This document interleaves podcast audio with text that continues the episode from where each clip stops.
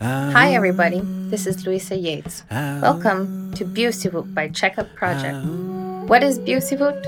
In every episode, we will address a topic important to youth, exploring electric areas, digging deep to find tools and tricks that our listeners can use. Specifically, we will talk about our identity as Inuit, our communities, and our relationships. We will talk about many hot topics, including sex, alcohol, sexually transmitted infections, gender identity, and Inuit pride. As Inuit youth, I want to hear what our own people have to say about these things and see what other youth think. We will also have input from people all over Canada and from you, our listeners. So contact us via Checkup Project Facebook page. We want to hear what you have to say. This is Louisa Yates. Welcome to the show. This is Beausivut. Hi, everybody. Today on Beausivut, we will talk about sexuality and gender identity. The LGBTQ community are often in the news. Um, they're coming out or not coming out. Uh, we're feeling a wind of change towards more tolerance in the last 20 years. And then I wondered where on this is Nunavik? Was it the Inuit way? Doing some research, I came across some things that surprised me. Here today, I have a great group of uh, individuals who are here to help us shed some light on these subjects. I have Olivia Aiki. Hello. RJ Jones. Hello. Sophie. Hi. Alexa. Hi. And Lucy. Hi. Welcome to the show, guys. Thank you. Thank you. Also, I will be speaking with Dwayne Morrisseau Beck, a Métis who struggled with childhood trauma, drug abuse, HIV, and found himself through connecting with community. He will tell us about his life story and about HIV in 2017. So, like I said, there's uh, there's a lot of change that's happening, and you know we often wonder what it's like for uh, this community in the in our communities in Nunavik. Um, oftentimes, we live in secluded areas and remote areas, and um, it's easy for community members to feel excluded from the community if they aren't um, if they aren't mainstream. So here today I have RJ Jones from the Native Youth Sexual Health Network, and RJ is going to start our discussion and help educate us a little bit in the different terms of uh, sexuality and sexual expression. So RJ, if you Uh, want to introduce yourself a little bit, uh, the floor is yours. Awesome. So my name is RJ Jones. I'm originally from Regina, Saskatchewan. I'm Saulteaux Cree First Nations, but I'm currently living on Algonquin territory in Ottawa. Um, a lot of the work that I do in my free time, but also like part of my job, is to talk about gender and sexuality as well as sexual health and the different like intersections around uh, identity. I identify as someone who's also um, a trans individual, so that meaning um, I guess a more specific identity would be called considered non-binary, and that's someone who kind of fits outside of the gender spectrum.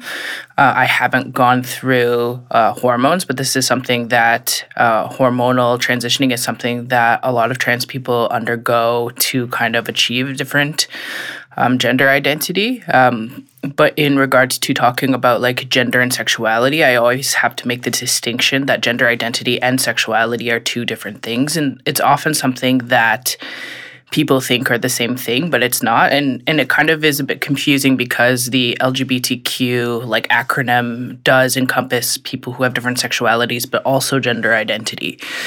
So that's a bit um, makes it a little more complicated in that sense. Um, but gender identity is more so around your expression and it's kind of an outward thing and how people perceive you, while sexuality is more of a preference. And when I say sexuality, I'm talking about like gay, lesbian, bisexual, asexual, um, and there's a, a spectrum that exists for um, the sexuality when we're talking about that.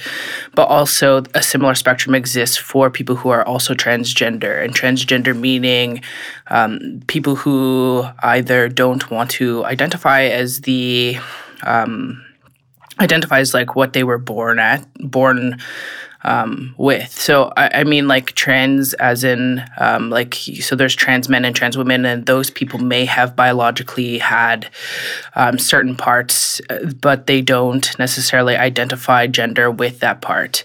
Um, so a lot of the times when I talk about gender, I talk about gender in a way where um, it's been very much fueled around like gender roles, uh, especially like through colonization. These roles were brought to us through like the Europeans and also English and French. And a lot of this does have to do with language. English and French are very gendered languages. And when I look at like indigenous languages specifically around talking about gender, the when we focus around the pronouns aspect of this, pronouns as in he, she, they, or them, because there are people who use they, them pronouns, and also other pronouns like z and zer. Um, pronouns, like within indigenous languages, were more like you and me um, pronouns within even my language, and I'm Saulteaux, is like you and me as opposed to he, she, mm-hmm. or they. So it's interesting when I look at pronouns because pronouns is a very big thing when we look at the English language. And also, French doesn't really have um, French, especially, is a very like masculine and feminine language, right. so there isn't really like a secondary way of looking at pronouns. Um, so it is interesting in that sense because um, when I look at certain words within like different languages that are like across the Plains nations, a lot of the ways to like, of course, there are words for like man and woman, but there are also words for people who don't necessarily fall within that spectrum. So it's I find it's more around gender roles, and also I can't say any of these words, and I don't want to butcher them. So, um, but it's more so about the roles that people play within their own. Um, within their own communities.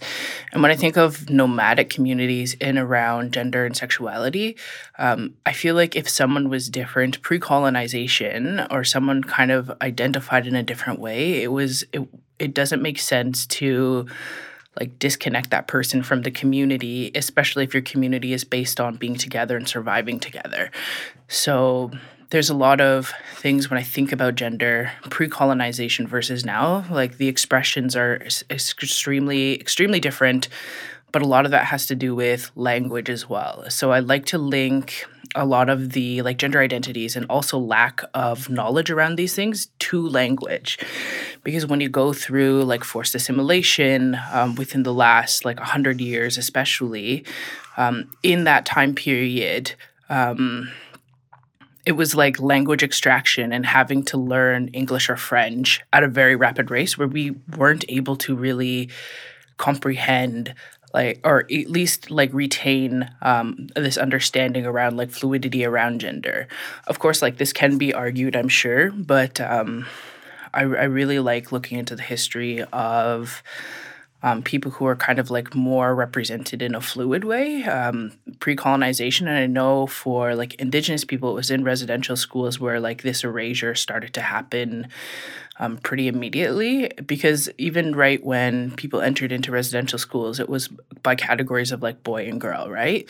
So if you're going to into the category of boy and girl and if you existed outside of the gender binary and i know there were like young people who did that um, then this kind of like erases that identity. And also uh, like just from stories that i've heard from like people in like um, and and and also like like i said a lot of this has to do with language and kind of like really like tying back into language. And the word two spirit um, was a word that was coined in the 90s at a conference, I believe, in um, Winnipeg and Manitoba. And it was about like um, gay, lesbian, and bisexual, like and indigenous people coming together to kind of create a word that um, can kind of bring them a space, like at least create a space within the community. That's my understanding. I might have butchered the history on that a little bit, but I know there's like debate on in terms of where that word came from. Mm-hmm. Um, but kind of like what I've realized, and also working at the Native Youth Sexual Health Network, um, even the word LGBTQ tends to represent like people who are um, of diverse sexuality and gender identities. So, like, that's kind of how I look at the word two spirit and how you know, there is a disempowerment of young um, Indigenous people across Canada in regards to gender and sexuality and how they don't often have space in their communities. So, the way that I see Two Spirit is that it should be a word that is like self determined based on the individual because I've met people when they identify as Two Spirit it's in relation to gender and that's kind of how it is for me is is like my fluidity around gender. But also uh, like i've seen like gay native men identify as two-spirit and that's what it means to them. And i think in terms of like being able to gain space within communities it's incredibly important that people have that like self determination around that word and what that means for them. So I often say like two spirit is something that is specifically for indigenous people and was coined by indigenous people and is a way to kind of reclaim themselves back into the like into like their community and i think that's an incredibly important thing because i have like worked with a lot of Indigenous young people who are on the LGBTQ spectrum across Canada in different spaces, um, in like rural communities to like in cities. And I can tell you that um, the experiences are, it's totally different depending on. I guess what access to resources you have around gender. Um, but also, I find like in smaller communities, it's harder to be like in the LGBTQ spectrum than it is in the city. So I often find that like you know, I grew up in a city, and I think in a lot of ways that was a privilege in being able to express and be open about talking about my sexuality and also my gender expression in ways that I know a lot of my friends who live in like northern communities don't get the opportunity to do that. So I think it's important for me to recognize that I do have a privilege in that sense, and I should like use like all of the access I have had to resources and ways to do things like this and to talk about gender and sexuality to educate other like indigenous people on like the information that I have been able to come across because I know talking about stuff in the LGBTQ sense is like inaccessible for a lot of communities. And it's inaccessible for like a number of reasons um, but I didn't learn this stuff overnight, and it took me like over a year and a couple of years, and also feeling comfortable in my own gender identity and also like sexuality to be able to really explore these topics and learn about them to educate other people in a way that they understand. So that kind of brings me on to like sexuality and sexuality being um, more of like who you're interested in or not interested in. So, sexuality would be like the word gay, lesbian, bisexual, and asexual. Um, so, like gay being like men who like men, um, lesbian being women who like women, bisexual are usually people who like men and women. Um, I know there's like things like pansexual, and pansexual is like not really having a preference and liking people. Um, I know again and like of course there's like straight and heterosexual which is liking people of the opposite gender.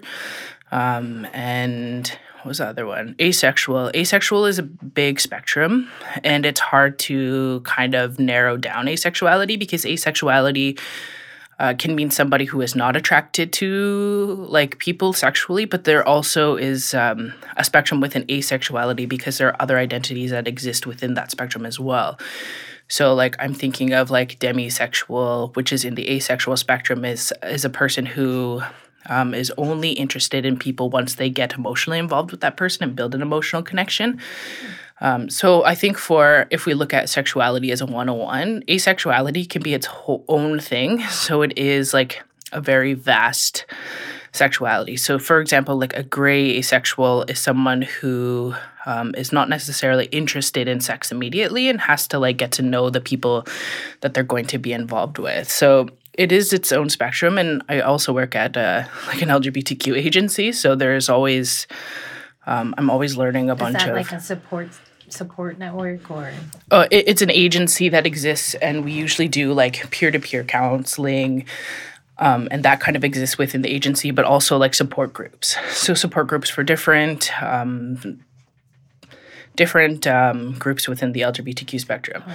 So we have groups that like serve trans individuals, and then we have groups that also serve like the sexuality aspect, but also like the poly aspect of things too.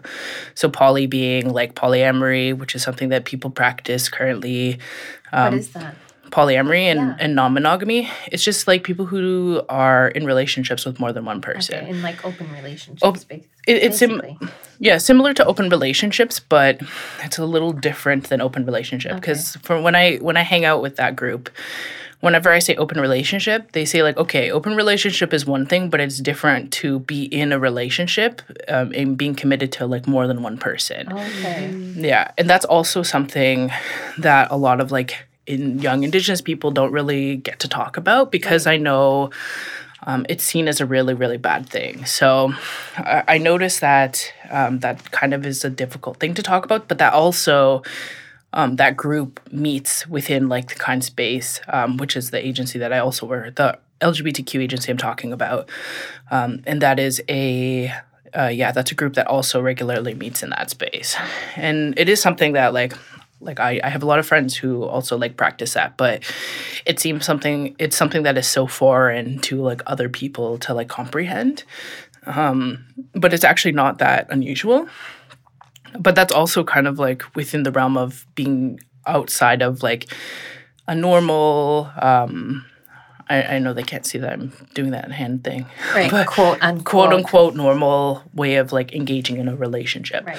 But it is like quite like I've been around so many poly couples, so for me it's not an unusual thing. Yeah. So So I'm really I'm really happy that you're coming in and explaining some of these things.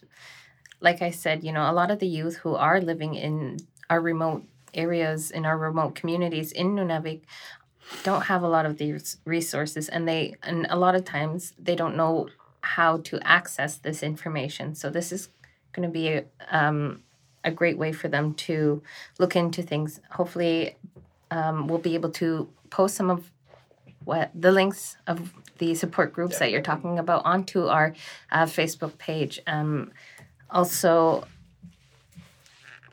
along with the terms, I know, like you said, a lot of people, it's hard for them to, or I don't want to say they get easily offended or you know it's hard for them to identify necessarily with one specific um, term. Also in our in our uh, in our culture, we also have really traditional masculine roles and really traditional feminine roles. So, like, you know, the man will go out and he will hunt, and then the woman will stay home and take care of the children. So, you know, even in our language, there's not necessarily a masculine, feminine kind of vocabulary. There's no he, she, is there? There's mm-hmm. not. I, I like I was thinking about that. I'm like, mm-hmm. no, like no, if you ask somebody who they are, and, and I we and, say who are you? Yeah. Who are they? Yeah. Not so, who is she? We don't who say is he? who is he? Like yeah. Who is who, that? Who are they? Who are they? We don't say who is that boy? Who he like. Unless you don't. specifically say Unless you say tikina. Yeah. You have yeah. to put that gender in there. It's, yeah. It's not. It's just who are you mm-hmm. so that's awesome. Being, you know? It's we we so never I, I I personally never blown. realized that. yeah. I, I often so, I was gonna say, yeah. I always, I always, I often wonder because gender seems to be a very tricky thing for a lot of First Nations people to think as a binary. But I'm like, in First Nations people are, whether they realize it or not, are often defying gender norms all of the time and not even realizing it. I agree. Like inherently with culture. Um, so it's not that difficult of a concept. It's more so how do I communicate that in a way that these people will understand with how they learn best? And that's kind of like what I do like for for my work is really like how do I communicate these things in ways where like my people will understand and adapting to like what works best for them. Um, yeah, which is like storytelling. Right. Has anybody watched the Two Soft Things and Two Hard Things documentary? I haven't watched no, the whole thing. It's super good, but and it was like it talk it, it basically what it talks about is how um, our elders in our culture were able to identify um, gay and lesbians and just how like like the poly yeah. we were talking about the poly groups and how you know when when other families when the husband died, you know, they would take care of the other family and they were committed to that family and that wife and that was their second wife and yeah. and they had you know, it, it was normal. It was a survival technique back then. So, so men had many wives and. Yeah. And it also showed the fact that men would have more than one wife is also showed how successful of a hunter they were, mm-hmm. which was a lot of um, I would say like a given in in a culture because if you were a great hunter, you were like the top man. It had you nothing to do with money. It had nothing to do with power. It was what you did with the land, how you connected to it, yeah. based on skills. Yeah. Mm-hmm. So again, just to elaborate a little bit more on two soft things and two hard things. The way that they explain it is two hard things is obviously two penises, right? Mm-hmm. And then the term two soft things is obviously the term for two vaginas.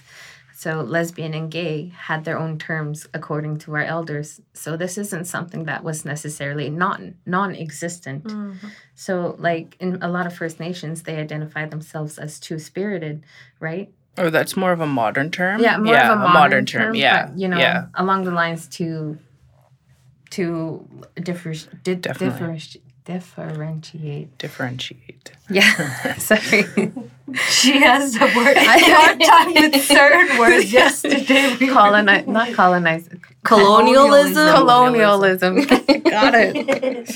so anyway, you know, when we talk about how um, gender roles and gender identity, um, in in a cultural sense, in a traditional sense, you know, it's not something that was necessarily um, unheard of. Like you said, when the time of colonization came along, things changed, mm-hmm. right? So now, like I'm like I, I always refer back to how a lot of youth are now trying to identify themselves in a modern world. So we have our our ancestors, we have our parents, our grandparents, and so on. And then, you know, now we live in a world of modern technology, but still we're always trying to find this medium. We're always trying to find a new identity and always trying to re-identify or reinvent ourselves. So we're always trying to reinvent ourselves and then you know we there there are these youth who um, live in these communities and they they don't have people to talk about and they I mean, to talk with about their personal issues sometimes. So I think that, you know, for our listeners who are out there, um, it's going to be beneficial for them to know these kind of mm-hmm. um, to know this information. So I also have a couple of questions. Thank you, RJ, for giving us the overall kind of outline of how things um, are, but also for the youth who are around our table. You know, I'm really interested to hear what you guys have to think about RJ, and also how you think it must be for the youth who are living in the communities who are struggling.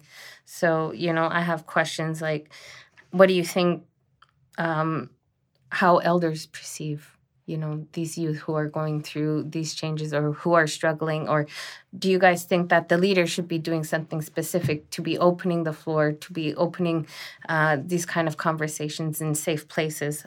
Um, do you think that there's sufficient support? And if not, what do you think should be done about it?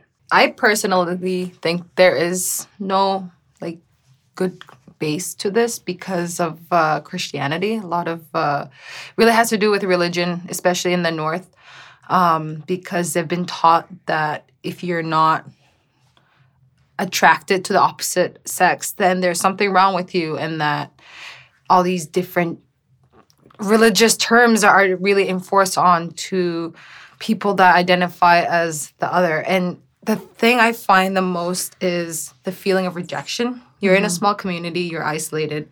You don't really have many people to turn to, especially in, when it comes to identity. And because of religion, it really has put a block to communications. Uh, personally, I've been told if if you're a lesbian, if you like women, I'm gonna disown you as my daughter. And I was like, lucky for you, mother, I'm not a lesbian. I do like the opposite sex. But if I were to be gay, then I would be like, bye, mom.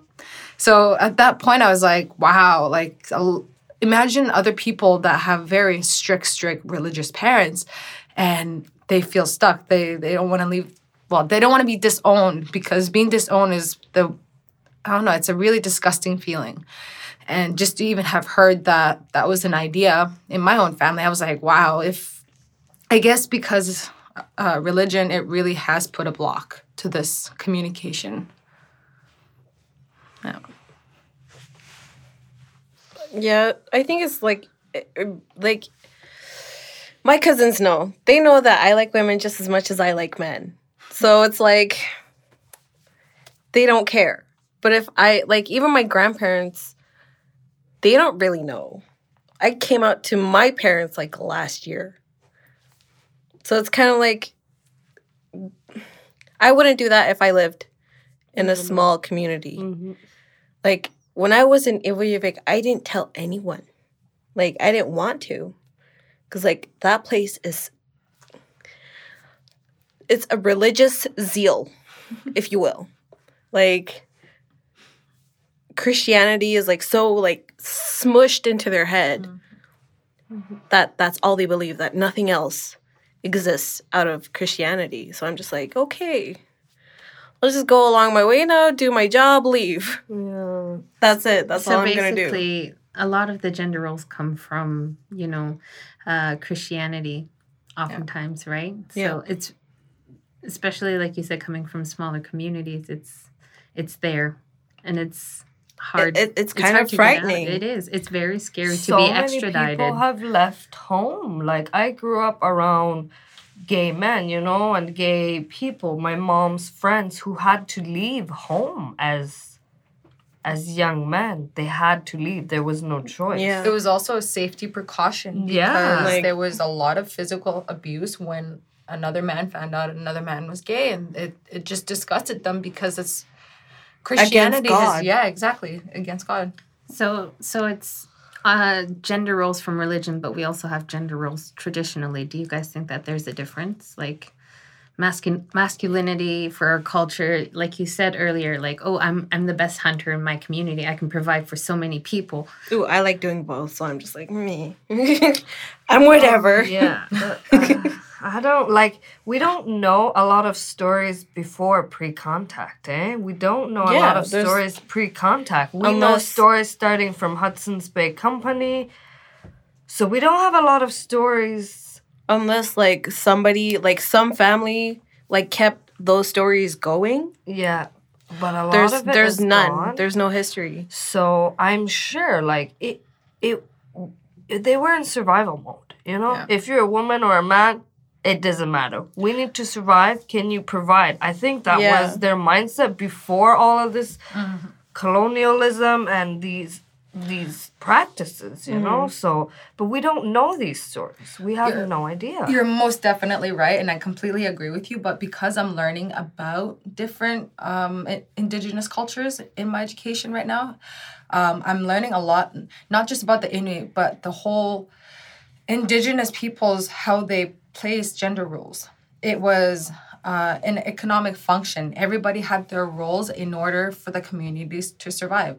So a man would be the hunter and the woman would stay behind. But the women um, actually did a lot more things than the man because the man had to set his time for hunting, which could take a day, a week, a month. It, you never know when the man's going to be back with food, especially in our culture. But uh, the women had a lot more things to do compared to the men. But it wasn't like strenuous tasks. It, it was tasks that would allow them to live comfortably. Mm-hmm. So we're a matriarchal. Exactly. So we culture. never we were never like, oh, you're a man. You can't you can't be sewing right now. It's like, what if your wife dies? You need to know how to sew too. And if you're a woman, oh, you're not allowed to hunt. What if my husband dies? I need to know how to hunt. Like there, mm-hmm. there was mm-hmm. always a balance given. It was never like strict gender roles, which yeah. I'm really understanding now. So it's uh but you're definitely right. We don't have that much historical um not lit not just literature, like historical um oral traditions. Uh, no. Is it oral stories? Oral stories. Like yeah. I just had like a light bulb moment. Okay. Cuz I'm just like, wait, hold on. Like we we we give children like like a ton of names, right? I have like eight. Right. Yeah. One of and them is a man's matter. name. Yeah, we name. One of them is a man's name. I was, and my mother told me so that your personality is balanced, so that you're not too much of one thing. Oh, so like, cool. like, light oh bulb moment. Hello. that could also like give you an answer yeah. as to why you feel more like in in between of the yeah like, like it could but like if you want your child to be have like a balanced personality and attitude you give them a whole bunch of names yeah. most of them would be like from their gender and then one would be from the yeah, opposite I'm gender named after my grandfather my little brother's named after my mother's best friend like yeah i never really i, I knew that like, that's a tradition that our culture practices, but I never really kind of knew why. Like I know it's because they want us to be sauni sutu, right? Yeah. So, but that totally makes sense what you're saying. That you know, uh-huh. um, to balance your personality or your beauty, right? Yeah. Beauty. So, hmm. huge light bulb moment. I was like, wait, hold on. I'm named after this guy. My sisters are named like they have a name that's after a guy too, because you know they're they're that's, women. That's awesome. Can, can, I share something? Yeah, sure. Um, I don't know if any of you have been to Ottawa, or I know you have. Yeah, I was there last week. Yeah, yeah. But you know Tungasuvvingat Inuit. I TI? follow that page. Yeah. They have an elder there, um, and when I just started my job like a year ago, and I started doing outreach, um, it was like my first time really being in an Inuit agency. So when I went into the agency, apparently, like they have an elder.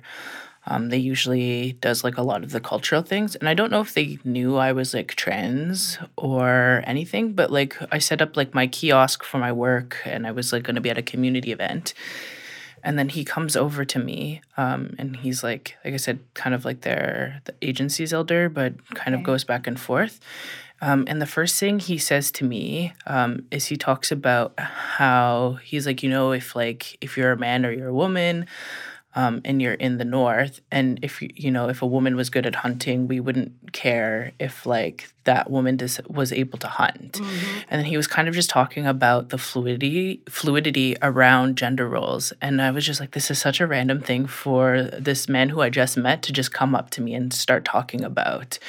So I think that there are people who exist who have these um, understanding around cultural roles um, and might have a little more information around like the fluidity around gender because I wasn't anticipating that at all. Um, because like even within my studies, um, and I only studied one year really, but I do do so much work in um, gender and sexuality and kind of research. Um, it was like my interpretation of like a lot of indigenous people across Canada is that there is so much like transphobia and homophobia. Um, and I know where that comes from. So for him to like, the first thing he says to me is to talk about gender roles and the fluidity around that. I was like very taken back and very surprised. Mm. Um, but it was amazing. I'm really happy that you're bringing that up because you know we we do have really great elders in the community who may be more open to mm-hmm. these kind of conversations. It's just that these kind of conversations don't happen often enough. So, especially for our listeners who are out there, you know, if I encourage you guys to, you know, even if you feel like you're going out on a limb, um, make that first move and go out and try and find somebody who you think might be open to speaking about these kind of things because we talk about the lack of resources always, right? But um, there's great social workers in every community, uh, usually who should be able to help you out with these kind of things. Also, um, elders are like our best resource, and honestly, we have um, a lot of that generation from the residential school era who may be able to know these things, or even elders from before then who may be able to speak to you about how it really was before then. Um, thanks for bringing that up. And again, I'm really encouraging youth out there to make that first um, move in having this conversation. Um, we talked about, you know, how it may be for people, like we spoke about homophobia and things like this, and what kind of stereotypes do you think are out there in the communities? The only reason why I'm bringing this out is for our listeners to maybe to try and identify with some of these things and to overcome them because a lot of times they feel like they're the only ones who feel this, but if we talk about it, you know, hopefully we'll be able to give some comfort out there. Oh, there's too many stereotypes. Yeah. Like like we were saying, it's terrifying to walk down the street as a gay or a lesbian, especially a gay in the north. You know. Yeah. It's like so sad. like I couldn't imagine like being some of the gay men that I know that live in small towns. I'm just like as long as you stay alive, stay al- like But that's the thing. I'm terrified for them. So They're- can you come a little bit closer? Sorry, Sorry, you're really far. all the gay men are they look terrified all the time. They look really depressed and unhappy. And but even if a person didn't know they were gay, you, you could just sense there there's something missing in them. Yeah, you know it. You it's just it's very visible. But a lot of the things that are told is you're going to hell. You're a disgusting person. You're not human. You're there's just so many words put onto you, and then the more you hear it, the more you feel it.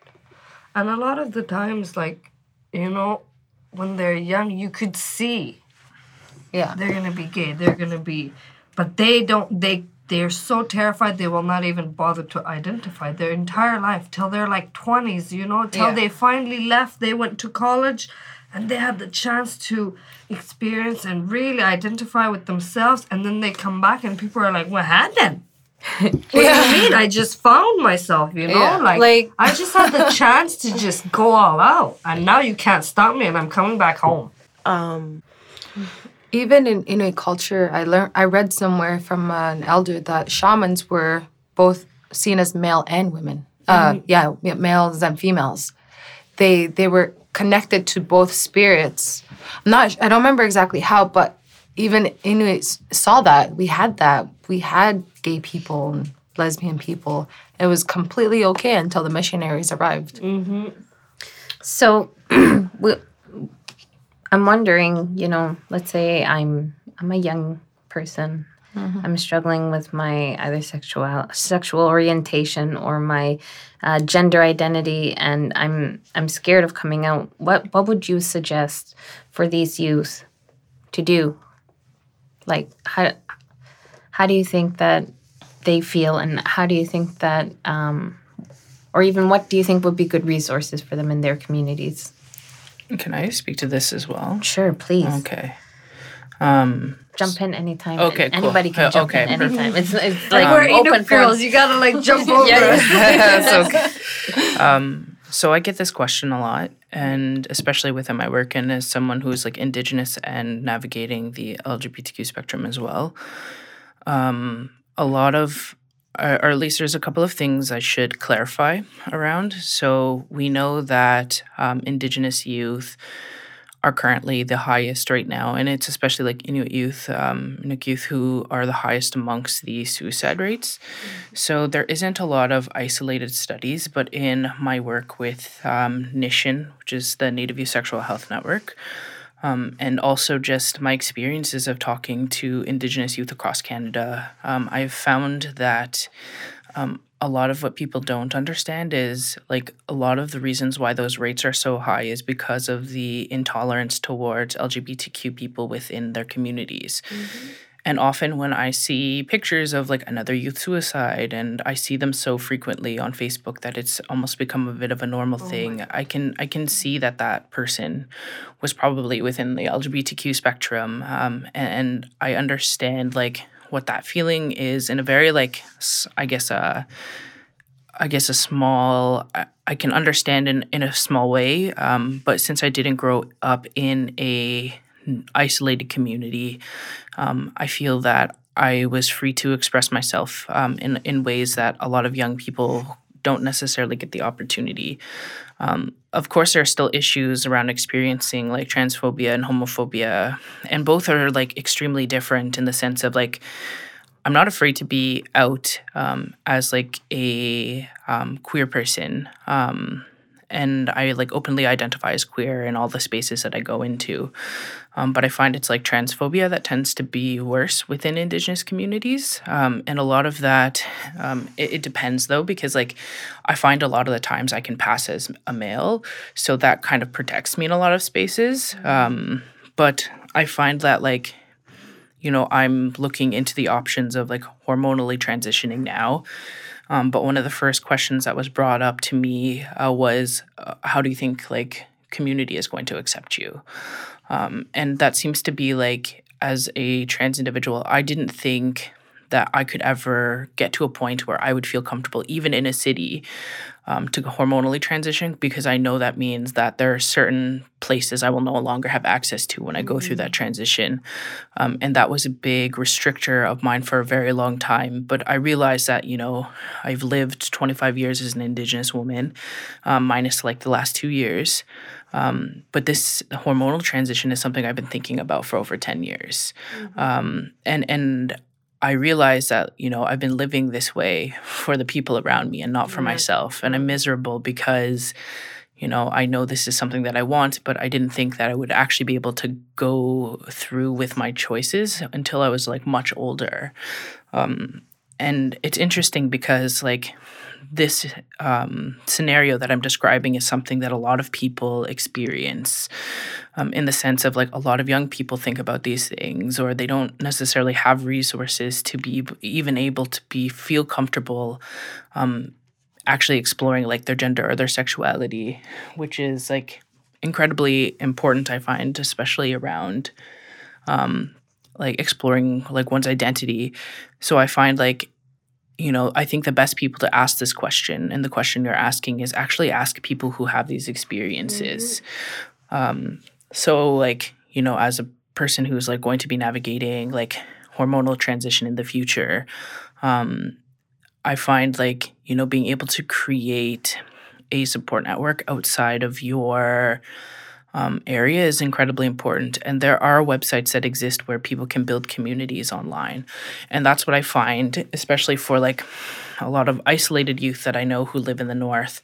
I often tell them to like, you know, go on, like, for example, Tumblr. Um, you can create an online community, and there are a lot of like LGBTQ Indigenous people that you can have access to, like, having conversations with. Um, and that I think, like, for isolated youth is especially important, but also there are like a lot of communities online um, that can potentially help with that because what I've like realized is that you with when you're engaging in community like you never know who's going to be like homophobic or transphobic and it could be the people that you like least expect especially if it's your parents.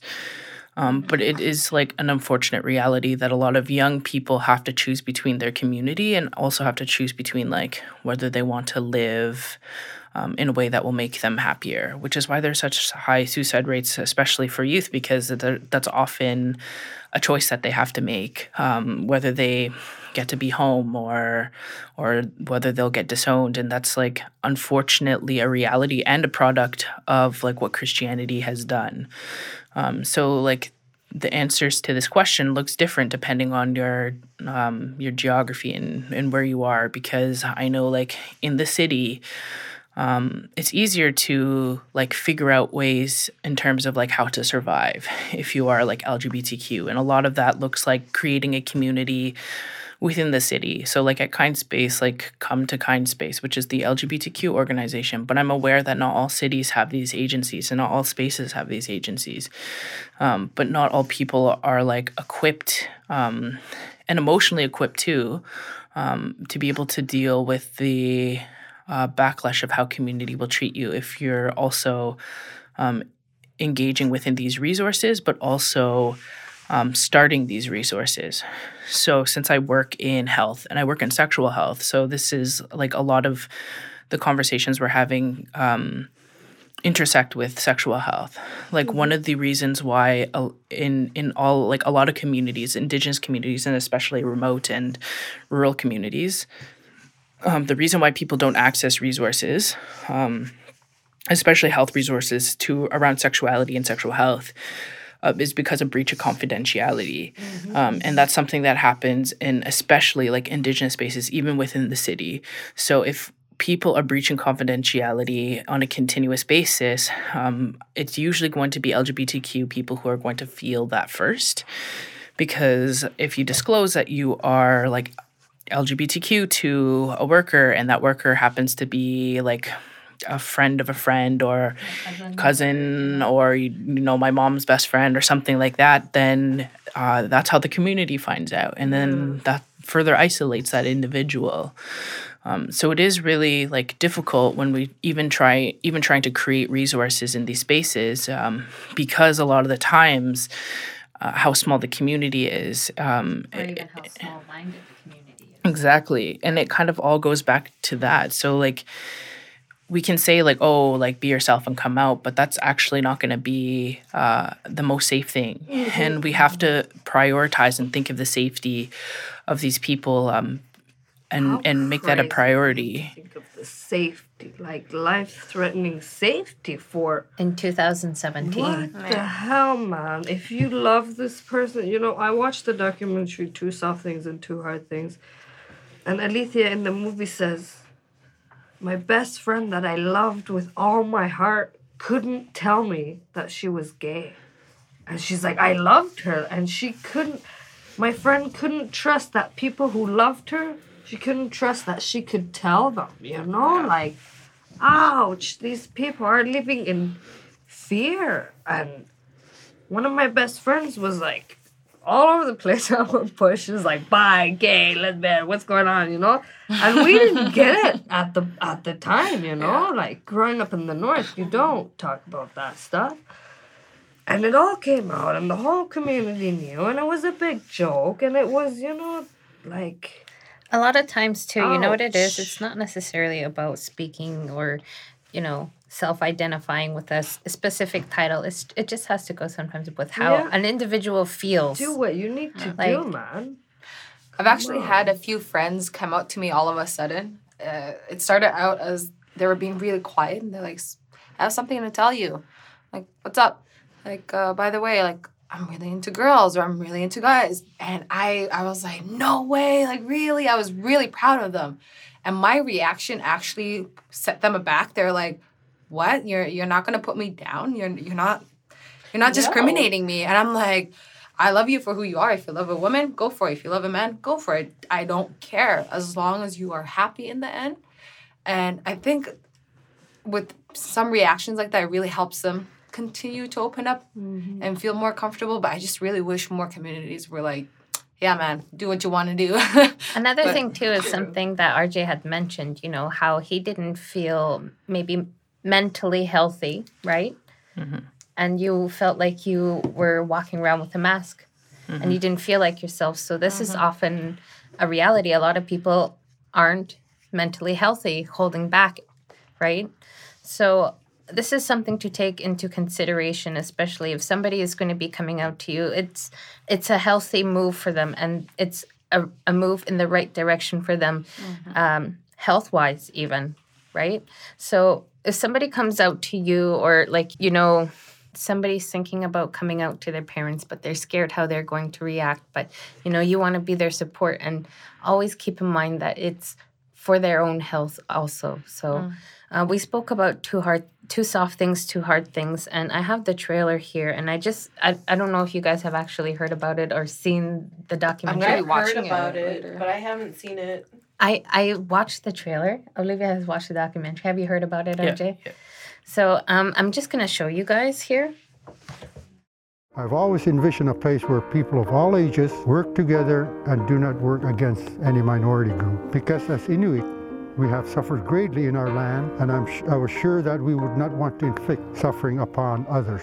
Inuit went through a very sudden and drastic transitional period in the 1950s and 60s uh, with colonization. We were drilled. There was a process of trying to assimilate us into becoming something other than what we were. And with that transition came a lot of um, shame. Uh, people were made to feel less than and unimportant. Isolation and losing community is, is are sentiments that LGBTQ have throughout their life anyway, and double that with loss of cultural identity, it's extremely difficult and painful, I think, for a lot of people. I have people in my life that I love very much uh, who are gay.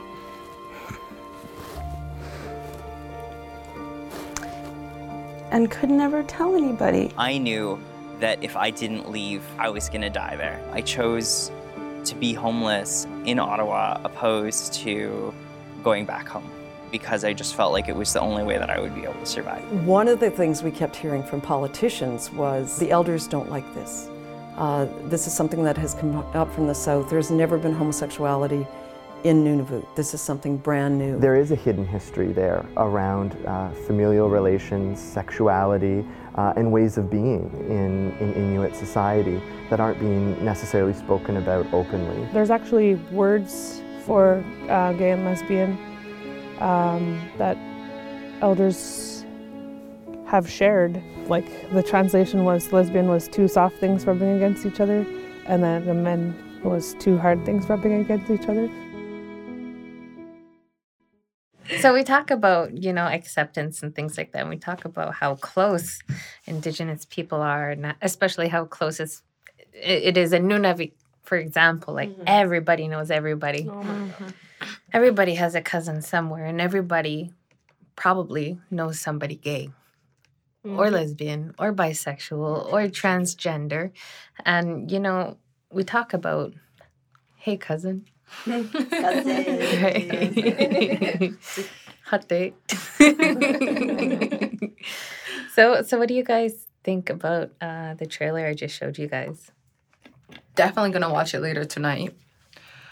I've always been interested in learning more about the other side of sexuality. Be I, I personally do not feel lesbian at all. Like I'm attracted to women, but not in a way I feel aroused or touched I'm more like, look at her beauty, look at her Gorgeous. power. Exactly. Like you, you can adore women without having the need for them. Uh, for me, that's me. I'm just like, I, I love women. Period. We're powerful. We're amazing. We're, we're caregivers. We're everything. But uh, overall, it's like, it's the other side that you also need to understand in order to understand yourself as well. Mm-hmm. It's uh goes both ways.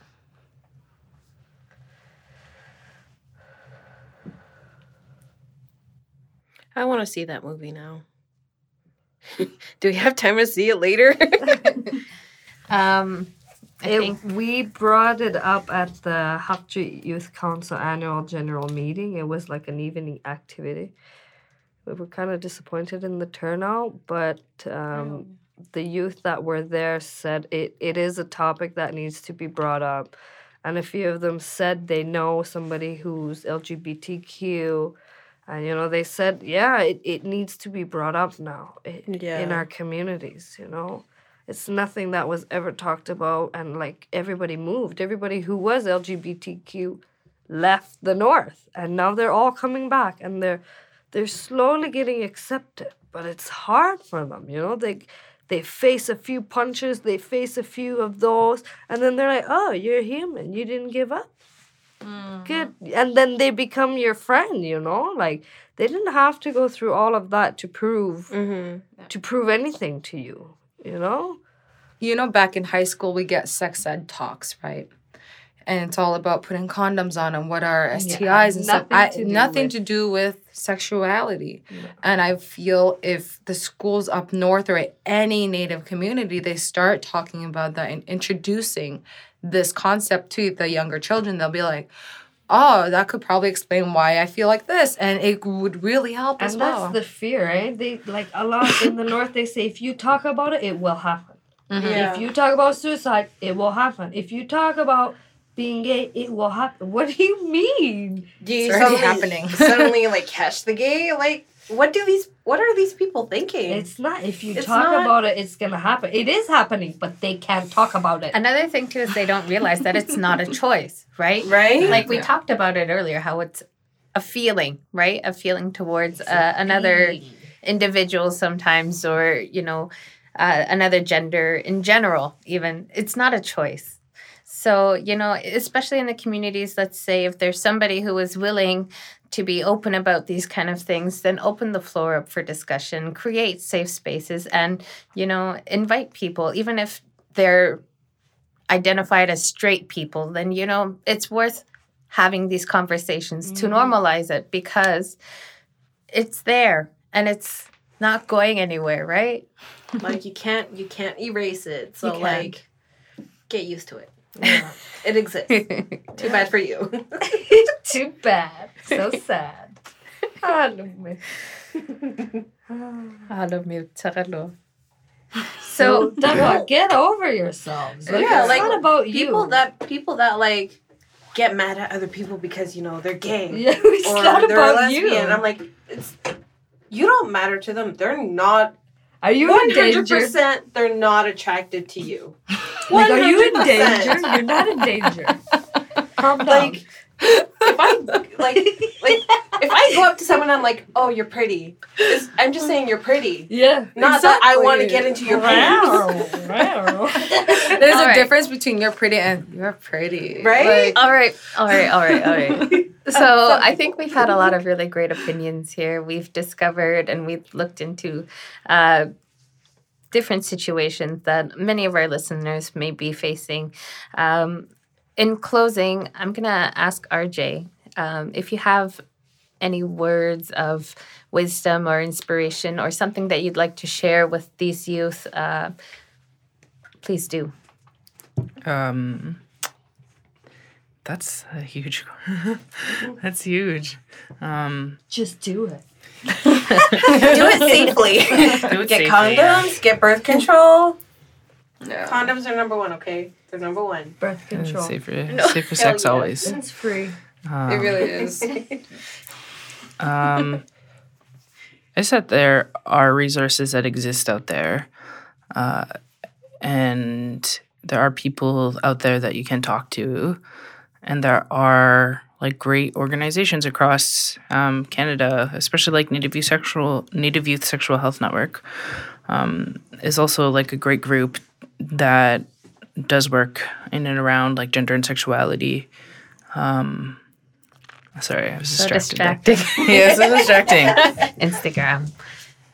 Yeah, it's just there's lots of resources that exist, and even if it feels like isolating and impossible, there are people who are going through these same experiences, and even if you feel alone, uh, there are folks out there um, who exist and who would be like happy to chat more. Um, I know that, like for myself, I, I'm always never good at these like conclusion things, but I always tell people if you ever have like concerns or any questions about gender or sexuality, um, I'm on all social media and I'm always open to have conversation. Um, so usually people reach me through Twitter um, and they reach me through Facebook. So if there's any way I can, should I just give my information on the? Yeah, if you're oh, yeah. open to it. Oh yeah, no, course. totally. Uh, so if you want to ask more questions about gender and sexuality, you can uh, contact me um, on Facebook. My name is RJ Jones, and you can contact me on er, on Twitter as well.